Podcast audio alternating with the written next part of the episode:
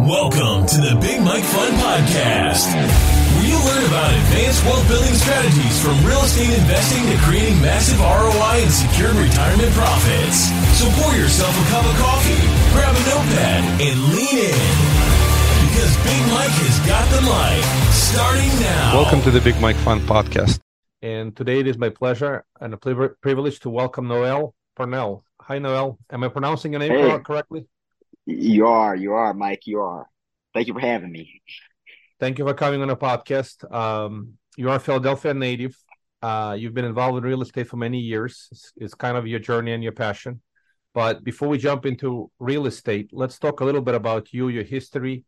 Uh, one of the uh, great interesting things about you, you are a runner, swimmer, crossfitter, jiu-jitsu, Muay Thai athlete, and you were a member of 2008 U.S. Olympic team, specifically on the Paralympic team.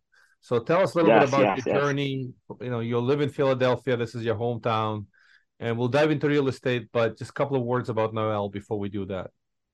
Oh yeah. Um, again, born and raised in Philadelphia, had a uh, track and football scholarship down south to uh, LSU and then transferred. Uh, took a shot at running uh, professional, didn't make it. I still got chosen to help some other person out, and that's really big because that's what I do now is that I help other individuals achieve financial dreams. So I always make that correlation of having somebody else meet their Olympic dreams. Um, I um, I'm all over really right now. I love sports because it always teaches us valuable lessons. You know, you need failure to succeed. So I'm always looking for, you know, the hard test in jujitsu or, you know, might be weightlifting, could be boxing or swimming. It's kind of pushing your threshold.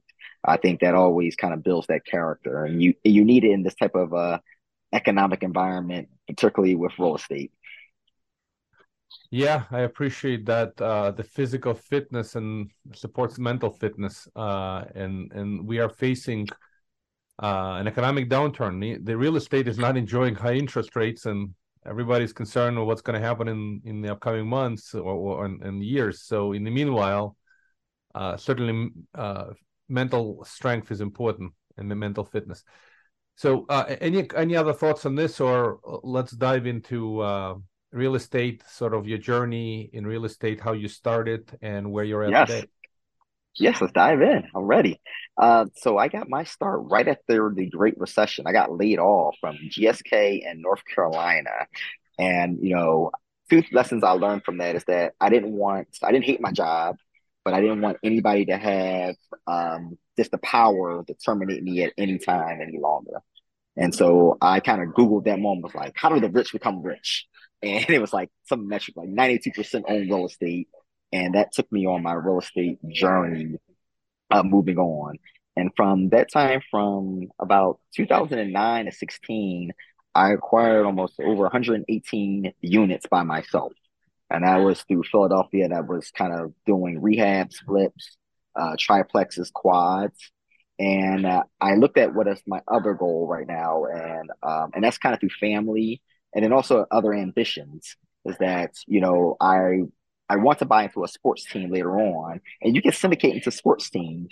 And so, uh, what I like to do now is, you know, we want to help what I call um, white collar individuals um, that are very smart but have dumb money. And what I mean by that is that their money is sitting in their bank and their savings account, uh, earning right now savings are up. They're earning like three or four percent. But if inflation is at eight percent, you do the math of how much your money is actually really worth at that time. So what I'm just doing here is saying, hey, there's other options out here, and I like to present them. And it may not just be for me, but that can be for um, other syndicators. That's what I think. That's what makes me a little bit different. Is that I just want to put people in the best possible position because when it comes to uh, syndications, I'm sure everybody gets the emails receives the advertisements. It's about the jockey. You know, what is their history kind of navigating through turmoil? How are they operating? You know, what is their actual, you know, you know, track record going through a downside? You know, it was very easy to do real estate between, you know, my opinion, from 2014 to 20. Like, you know, interest rates were dirt cheap. It was very easy to do real estate. Now, let me know how you're operating right now. Are you doing cash calls? You know, where you can where you over leveraging or over trying to over deliver on properties. You know, I'm very, very, very conservative on the properties that we look at, and that's for reasons that I want to keep, you know, um, I want to help people build. You know, that's that's the main goal. They go as far as I go. Yeah, I appreciate your journey and some really interesting nuggets. I, I love how you call it the white collar dumb money. I mean, I, I, I yes. we have to be very careful and respectful to uh, many Yeah, professionals yeah, yeah. who make Correct. their living doing whatever, and their money is sitting in the bank and not earning them a great rate of return. Although, obviously, with high interest rates, higher interest rates, the banks have started to pay more. Before it used to be quarter percent, and now you can actually get you know four and a half percent in a bank. So it- yeah, that's what I said. Just higher. You, you know, you look at the money that Apple made. Apple was at uh, Apple's actually at the highest right now. The Apple savings account, and I think they did like ten billion in almost like uh two weeks. That's very impressive. But what is that money actually earning? And I, I just give people a platform to understand they can do other things with their with, with their hard earned money than just kind of blindly invest into their you know their 401k that they don't know most people don't really understand what their money is being invested in through their Vanguard account. So I just give people lots of options and um I, I like I said what's different for me is that I while I do syndicate I'm not necessarily looking for you to always say, guess what, you can invest with me. I know other great syndicators that I would recommend.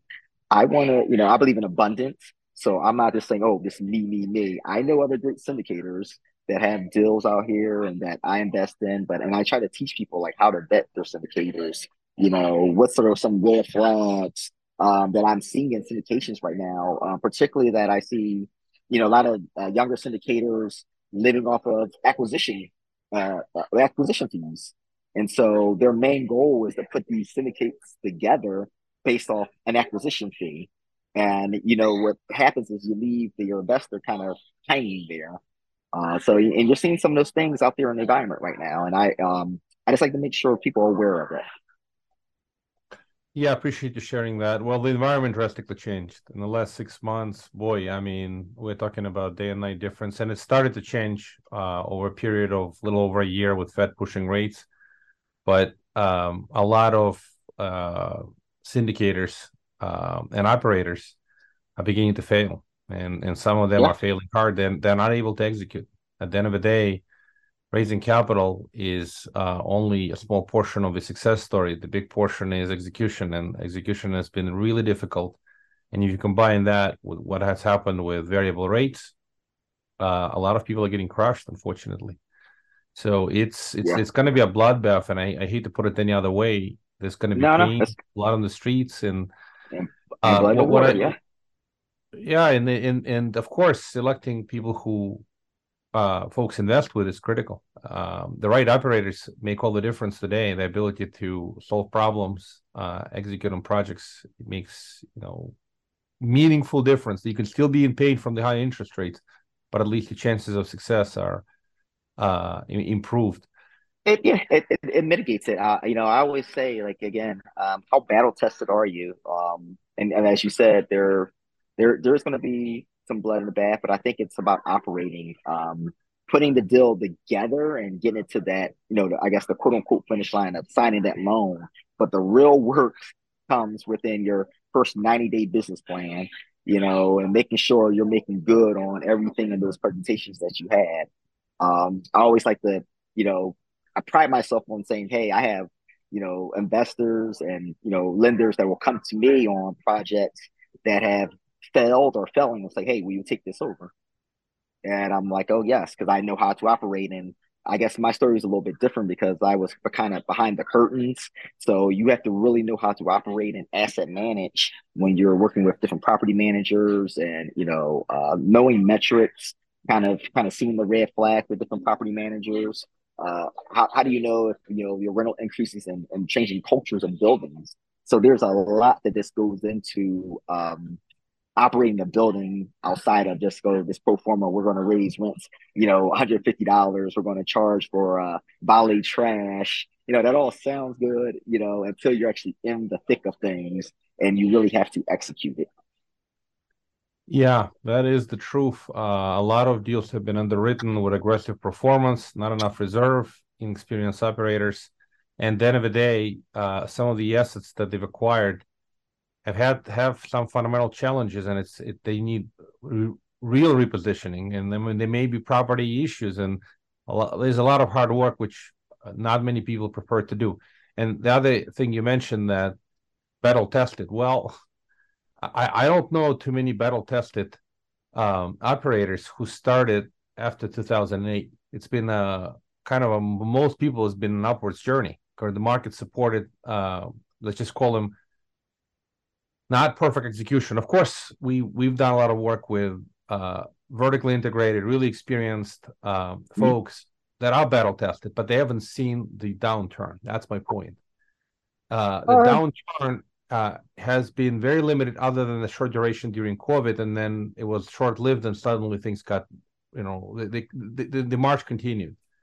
So the, the battle test uh, in in in this context is seeing a real recession. And by the way, situation we're experiencing right now hasn't been seen in in a long time. For 40 years, interest rates have were, have been dropping, and suddenly well, they, they they pushed up. So it's a well, 2009, they were, like you know, I was getting rates at like, you know, 9%, you know, so when you look at 2009 and, and I, I kind of, again, go back to your experienced operators like that, your Bruce Frasers that are out there, your Ashley Wilsons, those have kind of been through that system. And the, um, and there's a group, like I said, that been through like the high interest rates and knowing how to operate those high interest rates. And like I said, even you have a valid point about going through COVID and the downturn, but um, yes, you're right. Historically, I would say interest rates are, to me, again, this is subjective. If you look at the, you know, you, you take a robust look at interest rates over over time, you have this blimp in time where interest rates are at two to three percent. I would call that an anomaly if you're looking at the grand scheme metric. You know, so historically, interest rates have been between six and nine percent. You know, in the 80s, maybe at 14, but one might say, guess what? Interest rates are actually coming back down to where they need to be. And we were just at an anomaly for that period of time And you just look at robustly of interest rates throughout time. Yeah, that you you absolutely bring up uh, the right point. Uh, we can we can do a debate on this. Uh, I'll I'll give you my opinion on the subject. And yes, historically the interest rates were much higher. At, at in you know in the eighties, uh, late eighties, they obviously were way higher. And certainly for some folks have experience looking at the interest rates where they are now even way higher. The big difference, by the way, between that time and the time now, the amount of debt in the system was substantially lower, including mm-hmm. debt to GDP ratio. So, and both public and private debt relative to uh, the size of the economy, both private and public and private enterprises were way lower. So, in this environment, we're facing the interest rate normalization, which has happened really, really fast. Going from zero to five is is a is not 5% increase. If one of the ways to think about this is tr- U.S. Treasury was uh, at one, uh, sorry, ten, uh, uh, one tenth or one percent at the bottom mm-hmm. of the uh, COVID crisis, uh, the worst part of it, yep. and now mm-hmm. it's shot up to five percent. So it went up forty fold, or forty nine fold, or fifty fold. So some experiences uh, are such that theoretically these rates are not necessarily high on a long-term basis but in reality where we were just a little, little while ago that's what i'm what i'm saying the, the, the yeah, system yeah. needs time to adjust and the fed has not given us the time so without spending too much time on this yeah, yeah. Uh, let's go back to kind of what are you doing today and kind of what's your journey and how you're working with folks what are the alternative opportunities uh, and in this environment by the way the syndicator of yesterday and folks who are doing it from a year ago, two years ago, they awfully they, they struggle uh, mightily uh, in this environment to raise capital. Many of them, especially have trouble deals, they're going to have difficult time raising capital from investors who are uh, caught on the past deals. They got hurt, they're being hurt, and going to get fresh capital raised is not an easy exercise because a lot of new investors are very cautious today. So what are, what opportunities are you're seeing? I'm just curious. What do you think? Where the great deals are, and what do they look like in this environment? So, so the great deals that I'm finding, because uh, I am doing and still purchasing, I'm actually still getting uh, Freddie Mac loans for I'm doing a refi at a 5.3 right now um, for a building in Houston. But I find that the mom and pop sector, you can still find uh, solid deals that's going directly uh, to mom and pops, and these are like I would say mid-sized deal. They're between 60 and 100 units, so they're not their larger ones. Uh, and depending on what market you're in, you're you know these purchase prices are anywhere between 10 and 15 million dollars. Uh, you know, right now you can go to a smaller secondary market, you may find some within the five million. But right now, I find that to be kind of a, a sweet spot because these are folks that have earned, like owned it, you know, for some umpteenth years, like sometimes 20, 30 years. And they're just looking just to, you know, pass on some cash to their own children or their grandchildren, or in some cases, a lot of children don't even want nothing to do with the business at all. So I've been finding really sweet spots uh, within Texas uh, kind of going directly to, to, to mom and pops. So even right now, I have a 94 unit and 101 unit that are off market in Lubbock that are that have been owned for well over 25 years each of those.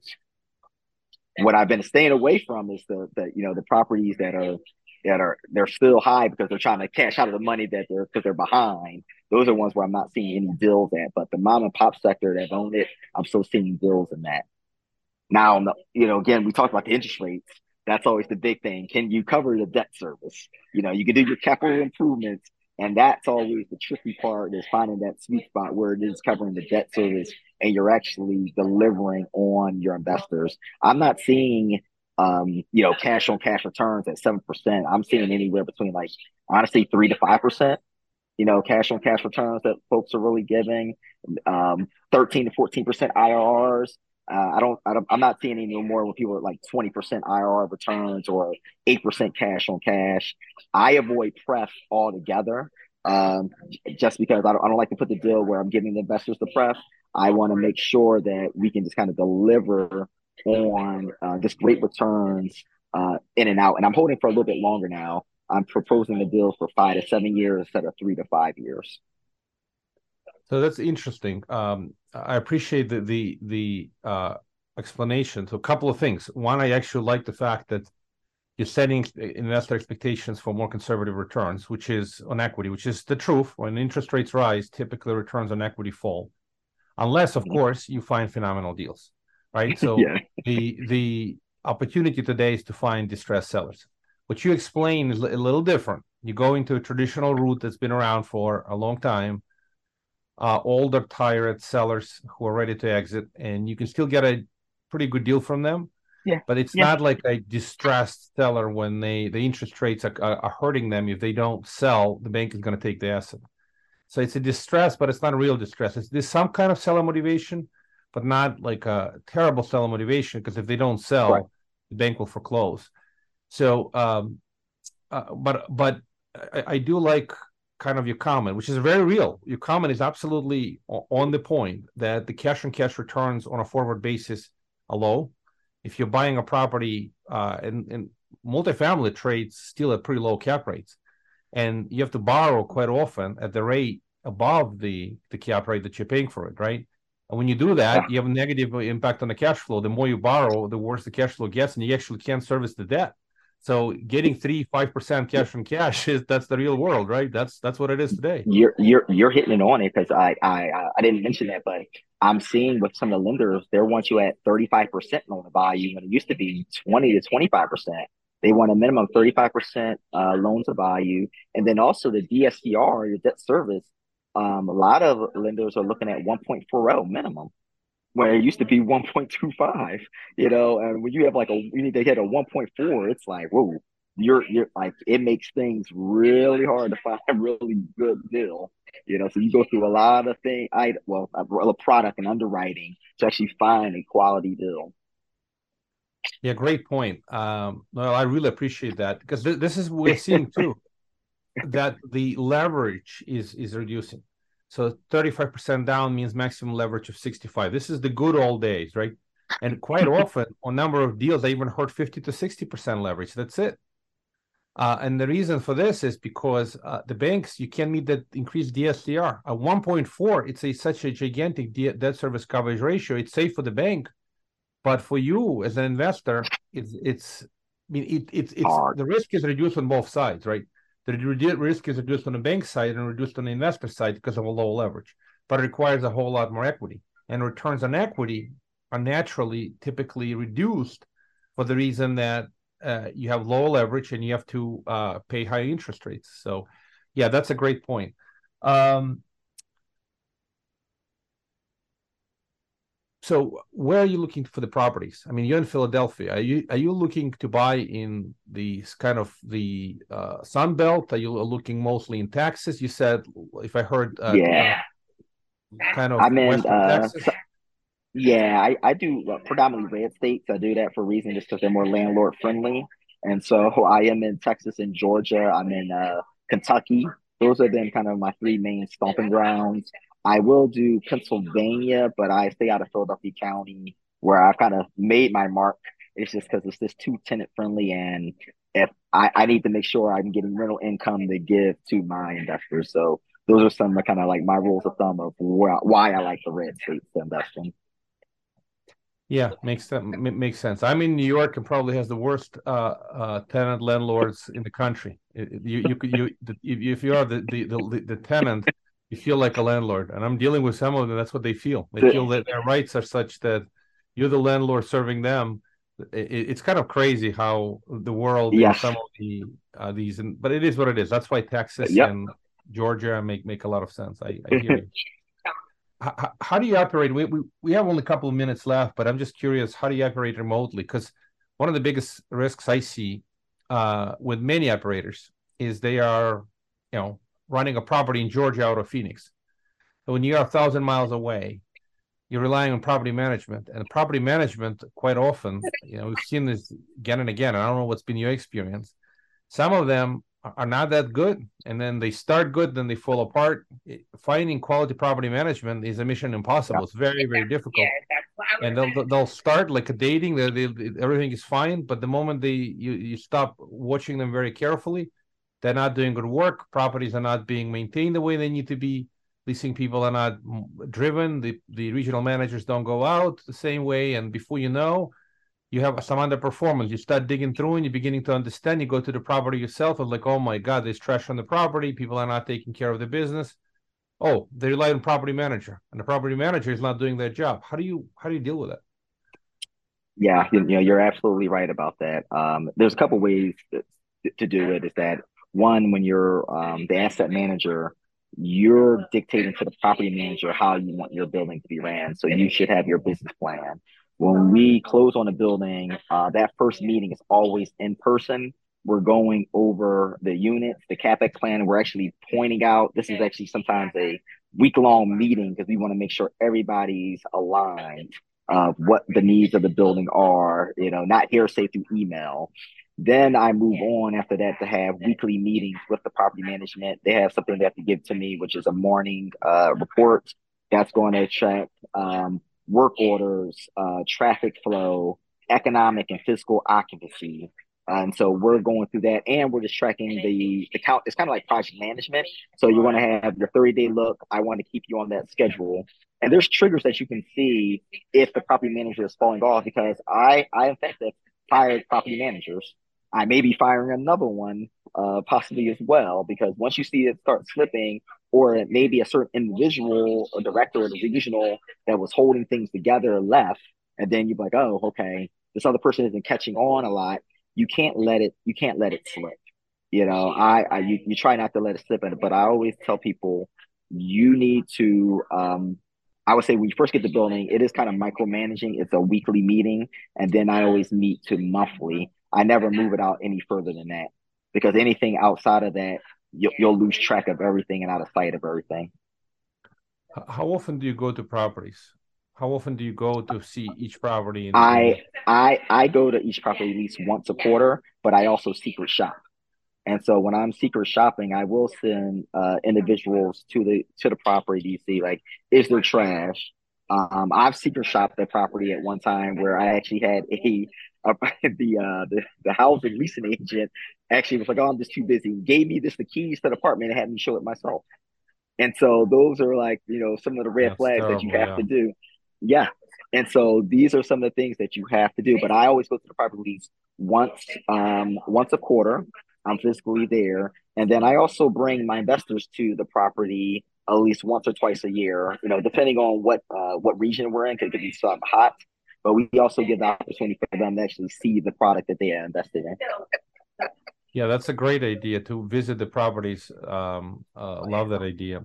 Appreciate your wisdom. Thank you for coming on a podcast. Before we wrap up, how Thank would folks so. get a hold of you? Uh, is there a good email, website? What, what's the best Yes. way to reach? Yes, it's a Noel at Crown Capital Corp. Uh, that's a C R O W N Capital C A P I T A L Corp C O R P dot com. I always respond. I'm I'm really big on that, so you can hit me up. I always respond at least within 24 hours. Yeah, I appreciate uh, your sharing and appreciate your responsiveness. Uh, and uh, thank you for all these nuggets. And it's great that you're going to the properties at least once a quarter. Uh, it Yes. is- it's not easy to do it when you're a thousand miles away, It- but you got to go to these properties. There's nobody better than you being on site. So, Noel at all my time. What's the email? Noel at CrownCapitalCorp.com. crown, crowncapitalcorp.com. Yeah. Thank you. Thank you, Noel, and wishing you best of success. And uh, Thank you, appreciate sir. you being a guest on a podcast. Have a great day. You as well. Thank you, sir. Thank you. Thank you for listening to the Big Mike Fund Podcast. To receive your copy of Mike's How to Choose a Smart Real Estate Fund book, head to BigMikeFund.com or visit Amazon and type Mike Zlotnick. Keep listening and keep investing Big Mike style. See you on the next episode.